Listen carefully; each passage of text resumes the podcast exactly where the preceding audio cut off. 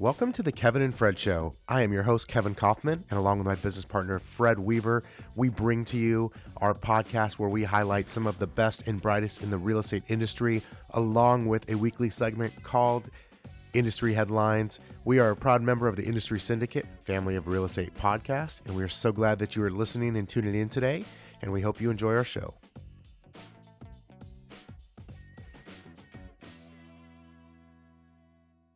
Today's episode is brought to you by Kevin and Fred's community at eXp Realty.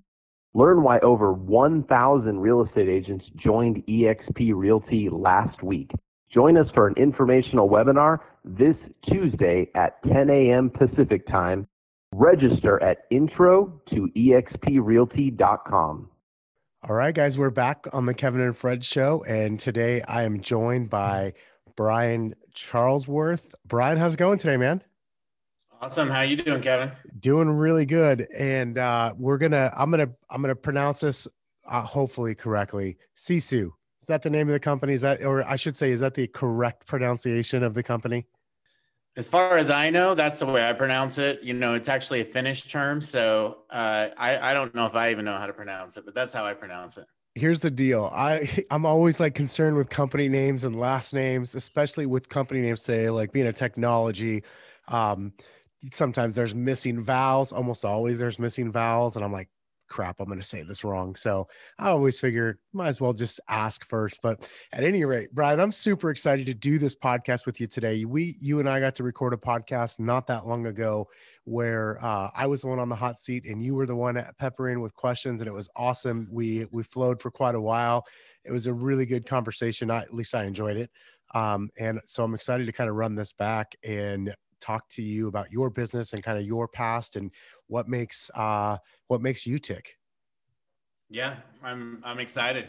So excited. I hope you don't put me quite as much on the hot seat as I put you in, but who knows? Uh, other we'll than that, I'm excited. uh, we'll see how it goes, man. No, so uh, let's do this. Let me start here, and I, I, like to do this with everybody. If you know, what's the two minute elevator speech for someone says, "Hey, hey, Brian, what do you do?" Um, tell me, like, how how do you answer that question for the people who maybe don't know you or, or don't know what Sisu is or hadn't heard of it yet?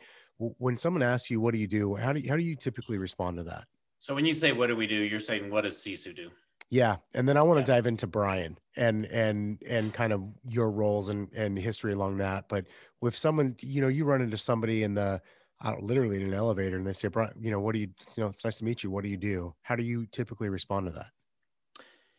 Yeah, so I mean, we we tagged Sisu as a growth automation software because, and that that didn't exist, right? Kind of like CRM didn't used to exist. And why did we do that? Well, everything that we do is either focused on the growth of your business or automating your business.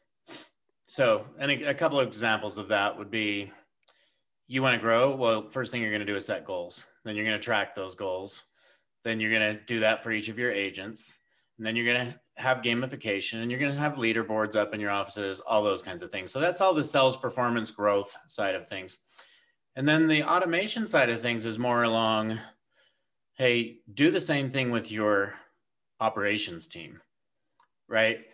How do you manage that side of your business? Do you have systems in place for every task they need to get done? Do you have automations that go out to let people know of reminders so they don't miss debt, you know, diligence deadlines and that kind of stuff? You know, all those types of things. Do can you do your commissions with a click of a button, or are you still doing your commissions by filling out a spreadsheet that I've found that in working with a lot of customers, many times those spreadsheets are off, right? I mean, we've we've told people, do you realize you've been doing your commissions wrong for the last five years? They're like, really? Yeah, my agent should have been paying four thousand dollars more towards the cap, but I was paying their cap because I was doing in the pre-splits, you know, just stuff like that.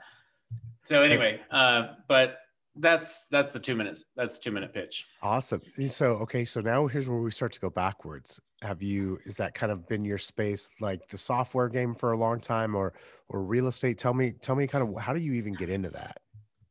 It's a great question. So software is my passion. The most fun i've had before this company was building a company that we sold back in 2003 it, we started it in 98 so it's been a while sign of age right there uh, that company was the first voice internet browser, if you will. So the stuff that Siri does Yeah. and Google, Alexa, right?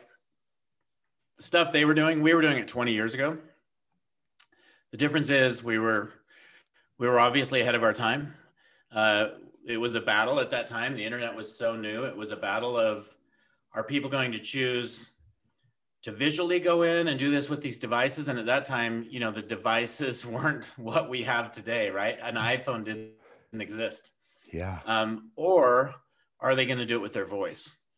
And the visual side of it, if for those of you who are watching, the visual side, right? That one. And then now it's we want even more convenience, which was my vision. And so that's that's coming up. So anyway, that's kind of how I got into tech. Um, I've I've loved tech forever. Uh, after we sold that business, I became a franchisor for a while in 2008. I bought Housemaster Home Inspections. We had, you know, 200 locations across North America at the time. We built it to about 430 locations across North America. And then uh, I I bought about one company a year for about eight years, and then I ended up partnering with Budget Blinds to acquire some businesses underneath them, and we sold that. And when we sold that, my wife basically said, "Well, you're figuring out what you want to do next. Come help me build my real estate team." And so I committed to do that for a year or two. and about six months in, I just saw a huge, huge gaping hole that, you know, this industry needed because most of the industry is not tech savvy enough to really roll out their own set, their own Salesforce. So Salesforce, you know, when in this industry, it's really different. A CRM in this industry is not a data storage hub, which is what Salesforce is that you can build any report you want and you can get anything, you know, access to any information you want.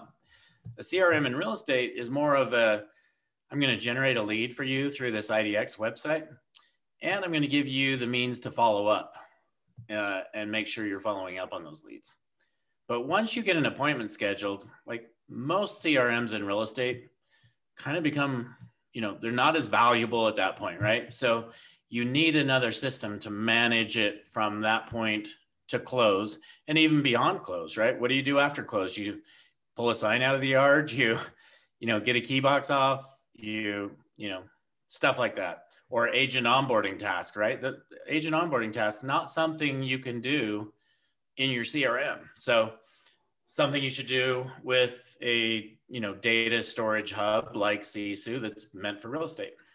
Yeah. So, so that, that thought process, obviously, you know, kind of hearing your background, that clearly comes pretty, um, I would say natural to you. It sounds to me like that's, that's sort of the way your mind works. Like you, you approach things, uh, from software standpoint and automation and uh, clearly anybody who's worked any sort of time in a real estate business can go, oh yeah, there's not a whole lot of that around here, right? Even today, here we are recording this in uh, 2021. It's still there's there's quite a few. Uh, you talked about spreadsheets, you know, for for commissions, and I was gonna say I almost picked up, you know, my sticky note pad. Like I know there's plenty of people still running businesses off of sticky notes, quite frankly, um, Yeah. because we are such a kind of antiquated as an industry overall. I mean, here here's the thing that gets me is this, and this is just like my pet peeve. If you're putting something into a spreadsheet, or if you're putting something into a Trello board, that data is dead data at that point. What do I mean by that? Well, you can't really generate any reports. You can't integrate it into other systems. You can't like it's usually 99% of the time it's it's duplicate data entry. Like do you really want duplicate data entry or do you want to just have everything in one place, all reporting at your fingertips? Um and like even Trello, Trello and Monday.com, I think they're phenomenal products, platforms, whatever you want to call them. That being said, if you're in real estate and you're managing your contract to close process, if you already have all of that data in a system, why not have that system do all of that so it can notify you of every trigger, every date that you need notified of, that you can trigger some other task off of everything happening versus having to go into a spreadsheet and then into Trello and then into something else and something else. Like that's just that's too much for me. no doubt. Um, what, so why do you, why do you, I, I know I have my opinions, but like, why do you think that is such a big need in real estate or, or maybe a better way to put this would be, why do you think that is the case in real estate that we are, there is so much duplicate entry and, you know, using of spreadsheets and I'm going to say antiquated as an industry. Yeah. You know, most of the you know 15 years ago when a lot of these companies that started here i'll take lone wolf as an example go back 25 years ago or however many years ago that was like when they started doing commissions i don't think apis existed at the time right? None of them and even most of the crms early stage crms in real estate like when they came into real estate there was no, nothing in their mind of saying i'm going to have to communicate with another platform. Um, and you know, in in real estate, it's it's an industry where people don't want to spend a ton of money on a on a system, right? I mean, yeah. I have a friend who and an advisor, basically my SaaS advisor, who used to work for Pluralsight. He's now the CEO of his own SaaS business called Shmoop, uh, which is an educational platform um, based in Arizona. But he basically told me when we started building Sisu, he said anybody in the software space would pay you five to six hundred thousand dollars a year for what you guys are doing. But if you think about it, in real estate, I mean, we're charging like 250 bucks a month on average, something like that, you know, not very much, right? So it's like, geez, to go build this, you know, you could go build this on your own for five, six million dollars, or you could just rent it for a couple hundred bucks a month, right? what do you want to do? Uh, you tell me. So I know you spent uh, at least 30 grand building out your own platform. Miss it a zero. I mean, what kind of yeah. experience was that for you? Uh, it's painful, and I still wake up with uh, with night sweats occasionally, uh, thinking about it. You know, absolutely. You know, we're we're probably into a little little little north of 300, and um, yeah, I don't I don't own a software company for a reason. You know, I mean, that that needs to. It was just it was painful. I'm gonna just say it that I'll just leave it at yeah. that. It, it's painful, but so so here's my but here's my question for you though thinking about what your friend said to you about you know if you were if you were doing this for other software companies or you know other industries i should say they'd pay you obviously significantly more money. Why why is it why do you think that the i'm going to say the perceived value is so low in the in the terms of uh, real estate like agents and brokers? Like why do you think that is? I just think it's a different business. I mean let's take your average team owner let's let's take you. You're a little kind of you're kind of unique because when you came i know this from interviewing you but when you came into the industry like after a very short time you were building a business but most people spend years selling real estate. True. and then they get to a point where hey i'm a really good real estate salesperson or realtor right? I, I sell 50 plus homes a year I'm going to start a team. I'm going to teach other people how to do this. Well, so that's their process. So, how do they get from that to, yeah, I'm going to go spend 10, 20, 30 grand a month on software? They don't, right? I mean, they don't get there. So, the reality is, is they're learning more and more and more. And I mean, there's some really, really sharp minds in real estate. That's one of the things I love about it people like you that are like just all about learning and growing and sharing. And so, you know, what I love is bringing something to this industry that turns a salesperson into a really, really great leader so that they can now manage their business with systems. They can manage their sales team with numbers, with conversion ratios, with you know, percent to goal with instead of, you know, I, I've, I've seen so many one-on-ones that, that we're managing somebody's emotions rather than managing managing their them to meet their goals right? It's all about it's not about your goals right? As a leader it's yep. nothing they could care less what your goals are. What they care about are their goals. So if you i call that positive accountability all you're doing is finding out where they want to be and you're helping them figure out what it's going to take to get there. And you're you're meeting with them about that once a week. Yeah it's kind of and and breaking down where their weaknesses are so that you can train them so that those become their strengths. I mean it's really that easy. Yeah it's um being able to kind of i always the way i would explain it to people is the real estate industry people see this as you know all commission is very unpredictable but the truth is your income is extremely predictable if you know how to predict it if you know the numbers the things that go into predicting the income and so once you can get a, a stranglehold on those numbers those indi- those key indicators um, that lead to the income 60 90 sometimes you know 180 days down the road it's it's extremely predictable but it's a matter of knowing knowing what activities drive those knowing what what what indicators drive the actual uh, income once once you get further down the road. Yeah and i, I you know it's been a long time coming for for this industry for people to to recognize that and more and more and more people every day recognize that and recognize that wow i can i can i can double my business possibly by doing that. Is that worth a couple hundred bucks a month? Now our software alone is not going to double your business but if you use it effectively as a leader it will. Yeah. Right? So it's about but i mean the software is about understanding your business and uh, like literally learning the key metrics where things are at and where you're going.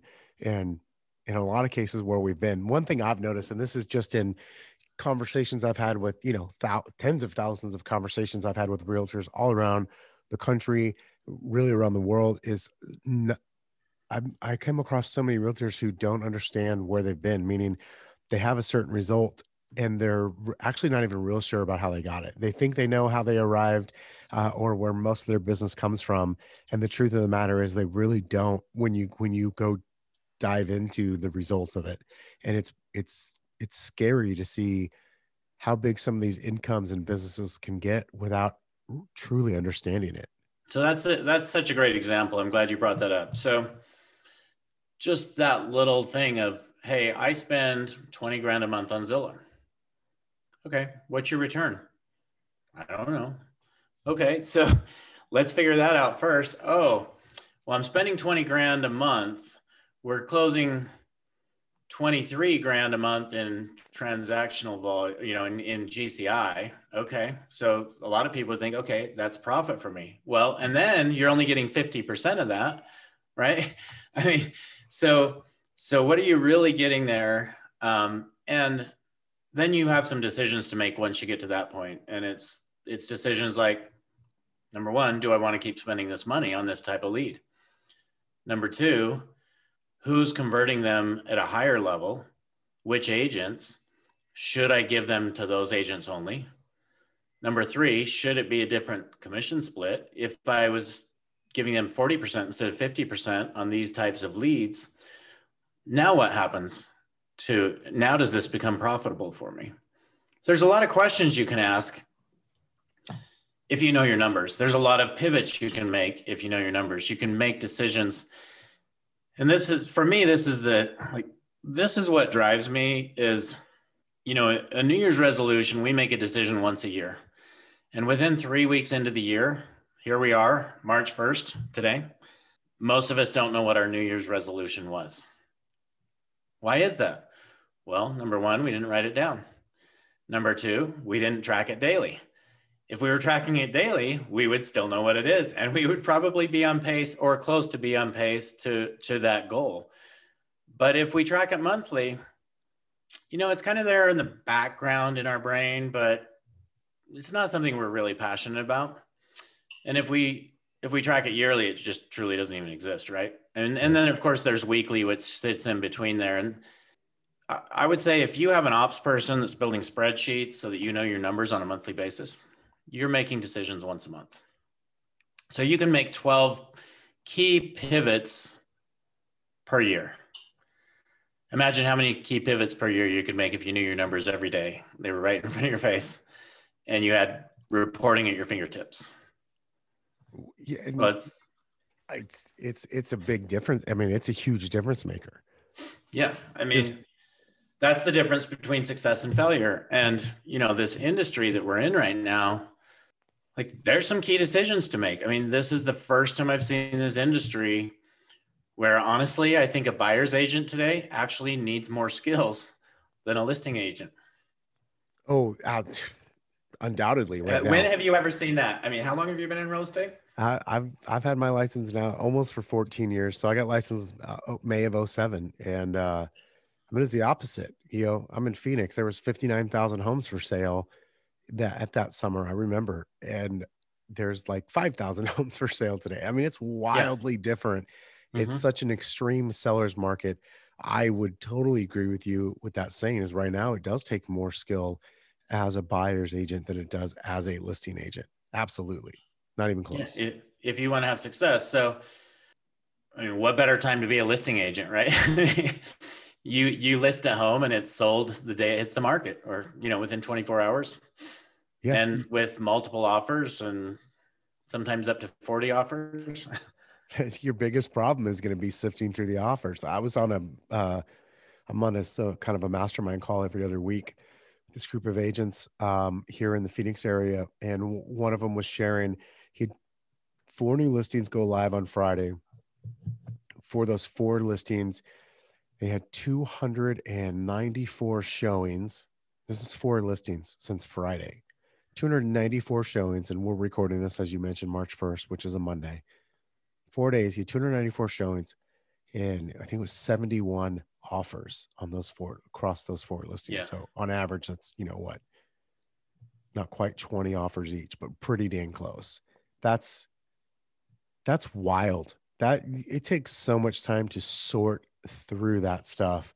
Like Mhm. it's, I mean, it, it it's crazy. So now the flip side is that, okay, as a buyer's agent, so only four only four agents out of the 70 are going to have their client's offer accepted.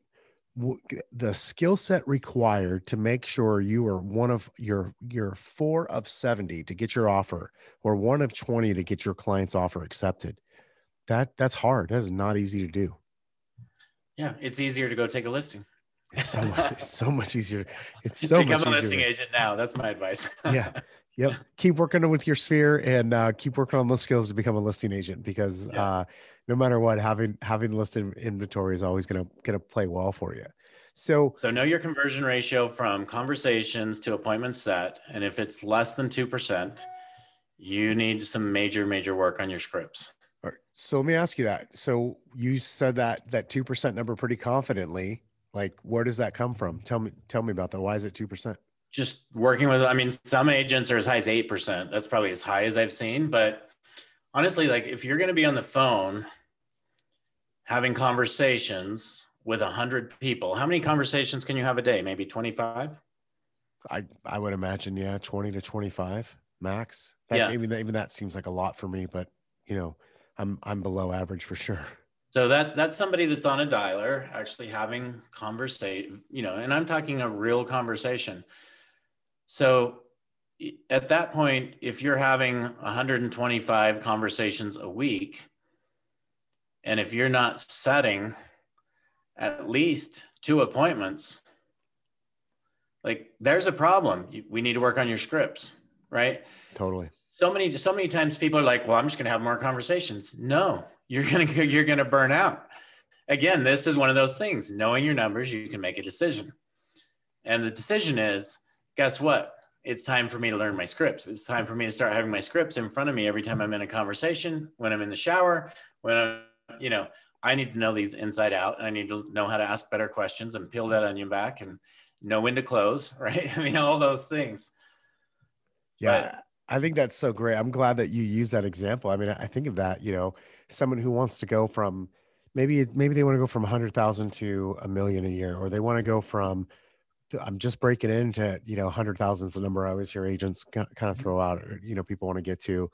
And the reality is to your point, like if you're already doing, you know, 125 conversations a week and you want to to grow your you know you want to grow your business your income from say a hundred thousand to a million you, there's no room to 10x the effort like you can't you can't 10x your effort in that case. You've you've got to 10x your results which means you've got to get smarter. And if you're going to get smarter about it like you need to have the insight. You need to have the literally the business intelligence. You need to have the insight into what's really happening in my business to get me the results I'm looking for and, and, sort of work backwards from there. And I think what that was your point is like, hey, with with the whole one of the main functions of Sisu is to help you to be able to do that easily.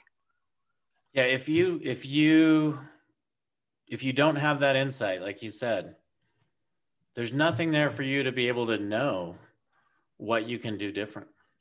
There's nothing for you as a team leader to know what you're you can teach your agents to do different, right? Which agent is struggling in which areas?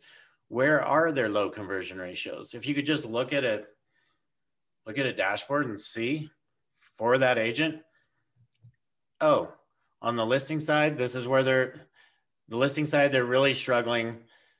They're going out on four appointments, they're getting one, they have a 25% conversion ratio. I know what to work on right? I mean, you can just look at it and and know in seconds, this is what we're going to work on. I'm going to get you in the next two weeks. I'm going to get you from here to here, and that's going to change your world.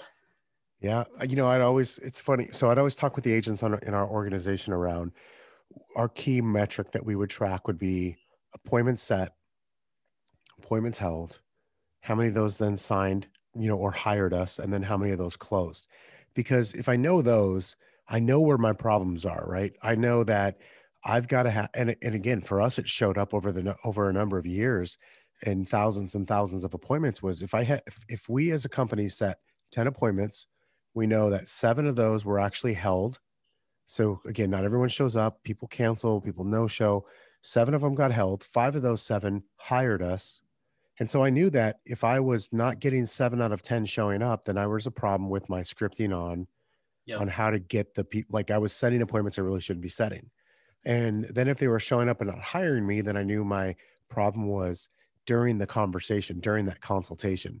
Then, and then if I was getting five of the seven to show up, but I wasn't having two to three of those close within a 12 month time frame, then I knew that my problem was I was I was working with people who weren't really qualified, ready to go buyers or sellers. And so there was something else there. There's a different part of the process where I've got to tweak but you can't know those things unless you know to your point the whole point of your conversation is is no you've got to know those numbers so you can get really intelligent about where to focus your time where, where to focus your training your mentorship etc yeah and, and i would say it's the same thing on the ops side like let's say you have a couple tcs do you have any idea how many tasks they're checking off at a time like a month how how many how many tasks or how many transactions can each of your TCs work through a month? And how many tasks, what, what are the systems that they should be doing in a contract to close? Do you really have that documented and all in one place where it can be checked off and you can just go look at it and know in a heartbeat where your ops team is? Or is that something that you're just trusting that they're doing what they need to do on the whiteboard and they'll get through it? And, you know, uh, you know, have you have the tape boxes up on the whiteboard, right? Where you oh, yeah. the checkbox in it.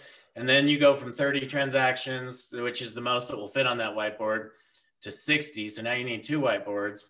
And then when you go over 60, you're like, okay, what am I going to do here? We can't handle any more than this. I'll just, I'll pull back my marketing. Hashtag never say that. Um, never never do that so what okay so what let me ask you this conversation because yeah, that was sarcasm if you don't know yeah no kidding for anybody who missed that that was definitely heavy yeah. sarcasm um so what's let me ask you this like so you're having conversations with with real estate agents and brokers and business owners in this space like what's the biggest obstacle you see that people have or they think they have to go to go going from the the post-it note or or you know the whiteboard with the tape on it to really diving into a system, whether it be Sisu or not, just literally diving into their numbers and getting really clear about their business metrics? I mean, if you don't have systems in place, if you lose your ops team or anybody on your ops team, you're in trouble because you're relying on they've figured out how to do this. You haven't figured it out. They've figured it out. And it's not duplicatable, right? If like everything, if if you want to be able to have two TCs and close 450, 500 transactions a year, everything needs to be in a system. And you need automations triggering different things. For instance, hey, we have closing in a week so you guys might be used to looking at some board and saying, "Oh, I'm going to call this person, I'm going to text this person." And you know, after an hour I might get a hold of the agent, the the client, the mortgage company, the title company, or you could just have a system that communicates with all of them by sending out one message and you're done. And or maybe that message is even triggered as an automation. It goes out automatically for you seven days before closing because that's what you've asked it to do. And it does that every time, right? So you can see how just that one thing I mentioned, how many hours a month is that going to save you as, a, as an individual? A ton.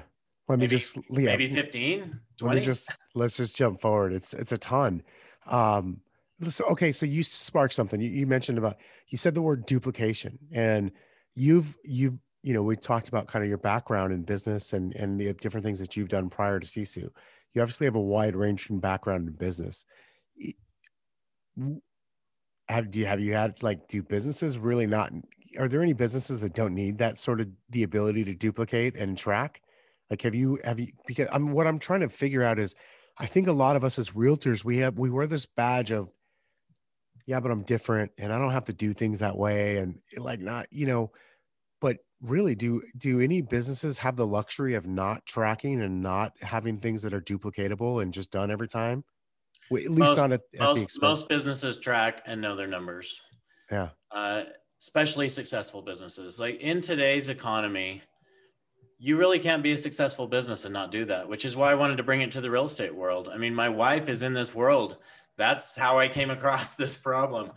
And you know I'm pro agent, right? I want the agent to be around forever, and they, I believe they will be, and I want to make them more effective. And in my opinion, what's going to happen over the next few years, and this is just my opinion of this, but those people that have systems and that automate their business and streamline it and do all these things to just make that whole workflow simple, they're the ones who are going to be in business, right? In two years from now not the people that are just winging it every day. That that doesn't work anymore. Hold on, are you saying that's not a recipe for success? Just winging it yeah, every single I mean, day? Here's a good example. For those of you, I know we have a lot of Tony Robbins people in real estate. So m- many of you, most of you have been to at least Tony Robbins Unleash the Power Within. And he talks about, hey, if you're good, like good today is what was horrible 10 years ago, right? I mean, good is good is less than average. Good is not good. Great now equals what good used to be. So if you're great, you're really good, right? I mean, you need to be outstanding. This needs to be perfection. You need to streamline everything. Like you really need to be on top of your game to be the best of the best. There's some really sharp people in this industry. And these are the guys selling three, four, 500, 600, 700, you know, and some of them are doing over a billion dollars a year now in transactions. Which is wild to think about. I, I mean, to, to, you know, to further emphasize that point, I remember, I remember the first time we made it onto the RealTrends list for like the, you know, top 250 teams in, in the country. I feel like How we big sold, were you? Oh, I think we did 150 units that no, maybe it wasn't even that. Maybe it was 140 units that year. It wasn't. It wasn't that big. You point being, you ba- barely even like you you now it's like three, four, five hundred units minimum yeah. to make it to that list. Because to your point, though, the bar keeps raising, whether we realize it or not. It's it's not that we can't be making money right now, this month, this year, being not so efficient because you can, you really can. But what's what what we're not what you're not seeing is the world around you changing at a rate of speed that is so damn fast. You're not one day you're going to look up and you realize you not only are you no longer keeping up, but you'll never be able to catch up. And, and I, I think that to your point of what you're just sharing about, you know, the Tony Robbins conversation, what, what used to be good is like, it's, that's no longer good. And what mm-hmm. used to be great is now it, it's okay. You're pretty good. And yeah. so we've got to continue to raise the bar and get better ourselves. Otherwise, we're going to find ourselves it probably in a different business or you know at least in a different yeah. role eh, uh, you know uh, best case scenario i mean i mean think about it 10 years ago there were not hundreds of teams doing 500 transactions a year no there wasn't there are hundreds and hundreds of teams doing that and they're doing it i know because they're on our platform right yeah and like if you want to be able to compete, you have to have the systems to be able to compete. Because if you don't, that's what's going to kill you. So many people in this industry, especially today, now that Zillow bought ShowingTime, are afraid of Zillow. But what you really should be afraid of is yourself. Yep. If you're not growing, if you're not improving every day, the industry will leave you behind. Yeah. You know, a point I'd like to add to that, Brian, is you don't have to want to sell 700 uh, this is my belief okay? This this is my belief system. You don't have to want to sell 700 or 800 homes a year or a 1000 homes. Cool if you do. And even if you quote unquote only which by the way this is massive in most markets even if you only sold 50 homes a year yeah. there's you've got to understand your business at a deep level the same way the person the guy or the gal that sells 300 and 500 and and 800 homes a year and a thousand homes a year that's right. So just so you're so you're aware of it. This isn't, you know, one of the things I hate about our industry is it's it's so much about top line numbers and and GCI and and units and volume and it just so doesn't tell the whole story of what's going on in the business. So I don't want to make it sound like, oh, you should want to sell 700 homes a year or, or you suck. That's that's not. I don't think that's the story here. But the, I think the story here is be a better business person. And, and step one to being a better business person is understanding the business and understanding what you have going on in it. Yeah, absolutely. I mean, thanks for thanks for sharing that because you can sell 50 homes a year and have a great business. Oh yeah. And have a great life. Or you can not know your numbers, not know your business, not know your systems. And you can sell 50 homes a year and you can be running all over the world and feel like life is just too much and you're so busy and you can't ever go on vacation and you don't ever see your kids and you don't ever your wife you know your relationship with your wife is struggling and all those things. And that's all just because you don't know your business. You don't you're not streamlining your business. 50 homes a year can be a great business for someone if they're operating you know at a high high high pace right i totally agree Totally agree. Um, all right, let's go into a little, little bit of a lightning round. Like I just want to pepper you with with a few questions. Yeah. So you you brought up you like you so you brought up Zillow and ShowingTime, um, which I think a lot of people are afraid of, and I agree with you. We should probably be afraid of ourselves and not Zillow. But what? Okay, next one to two years, what do you see happening in our in our industry? Like, what do you think's going to be going on two years from today? It's going to be, it's going to be, just going to change. I mean, technology is changing faster and faster. Like right now, it changes faster every five years than it changed in a hundred years, you know, 50 years ago. So, so how, what do you do to keep up with that? I mean, things are going to change. What I don't think is going to change is people needing an agent to keep the deal together. I mean, I've tried to put a buyer and a seller together and it doesn't work, right? It's like trying to put two negative sides of the magnet together and they just they just push away from each other and that deal is not going to happen. I mean, that's part of it is getting it under contract, part of it is keeping it under contract. So, what's going to happen with the industry? I mean, a lot. So, Zillow Zillow is going to move from 70,000 people paying them in my opinion to 7,000 teams that they're giving transactions to those 7,000 teams are going to be flex flex teams, right? Yeah. Um, you have Opcity doing the same thing. Realtor.com and Zillow, in my opinion, will be the two largest brokerages in the country. Um, because so many of us are willing to take leads instead of generate leads because we've been spoiled. We're entitled, you know. So so I think that's definitely going to happen. And and you know, that's that's what ShowingTime does is it allows them in my opinion to have ultimately they're all about the client being able to do as much as possible. So the client ultimately will be able to in my opinion schedule their own showing. So who's going to be the one showing up to that showing? So, first of all, I'd like to thank you. That was a bold statement. I, and I, I, you know, to be able to say that those two companies might be the, you know, would, would be the biggest, two biggest brokerages. Um, I don't think that's that far fetched at all. That that's a that's a real possibility at this point. Um, all right, so what do we do as agents to stop that? Yeah, I mean, I think you need to embrace it and stop it. So, what do I mean by that? Number one, everybody in this space needs to keep generating their own leads, right? Yeah. You need to figure out how to create your own business. And why not embrace and grow your business by taking advantage of what they can generate for you as well?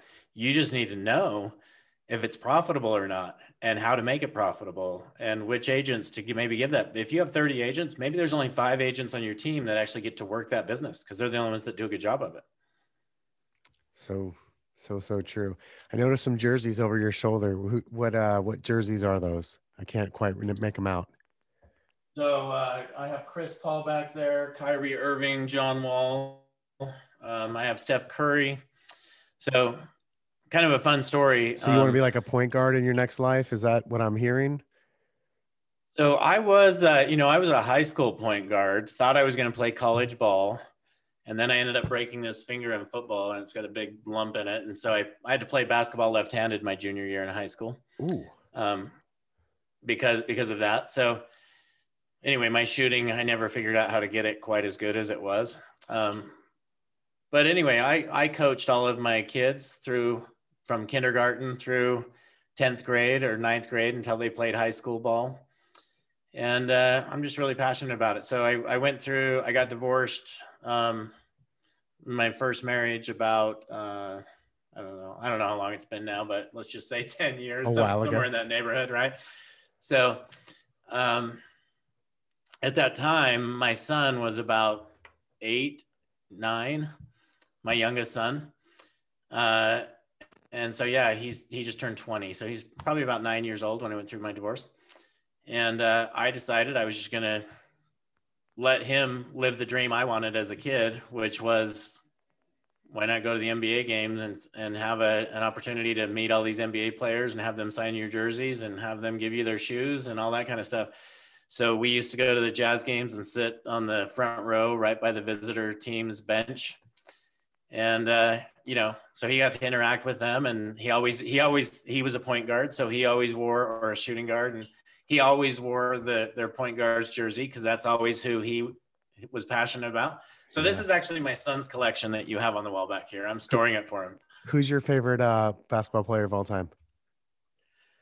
Well, that's a great question. Um, you know, I know everybody's like Michael Jordan was the greatest player of all time, but and there are a lot of Kobe haters. There were. I don't think there are anymore. I think everybody's grown a new respect for him. But I, I actually, um, I always thought that Kobe, like under pressure in the moment, he wants the ball, and uh, I mean he lives for that. So I, I would actually say Kobe. Those two. That's my favorite player of all time by by a mile. Um, and I probably learned more about business and life from Kobe than I did as a lifelong diehard Lakers fan. Um, yeah, you, you and me both. Like anybody that can follow his mindset and mentality, you're going to be successful in life no matter what it is. Oh, you know, yeah. To be the best person on the floor and to always be the first one in the gym, last one out.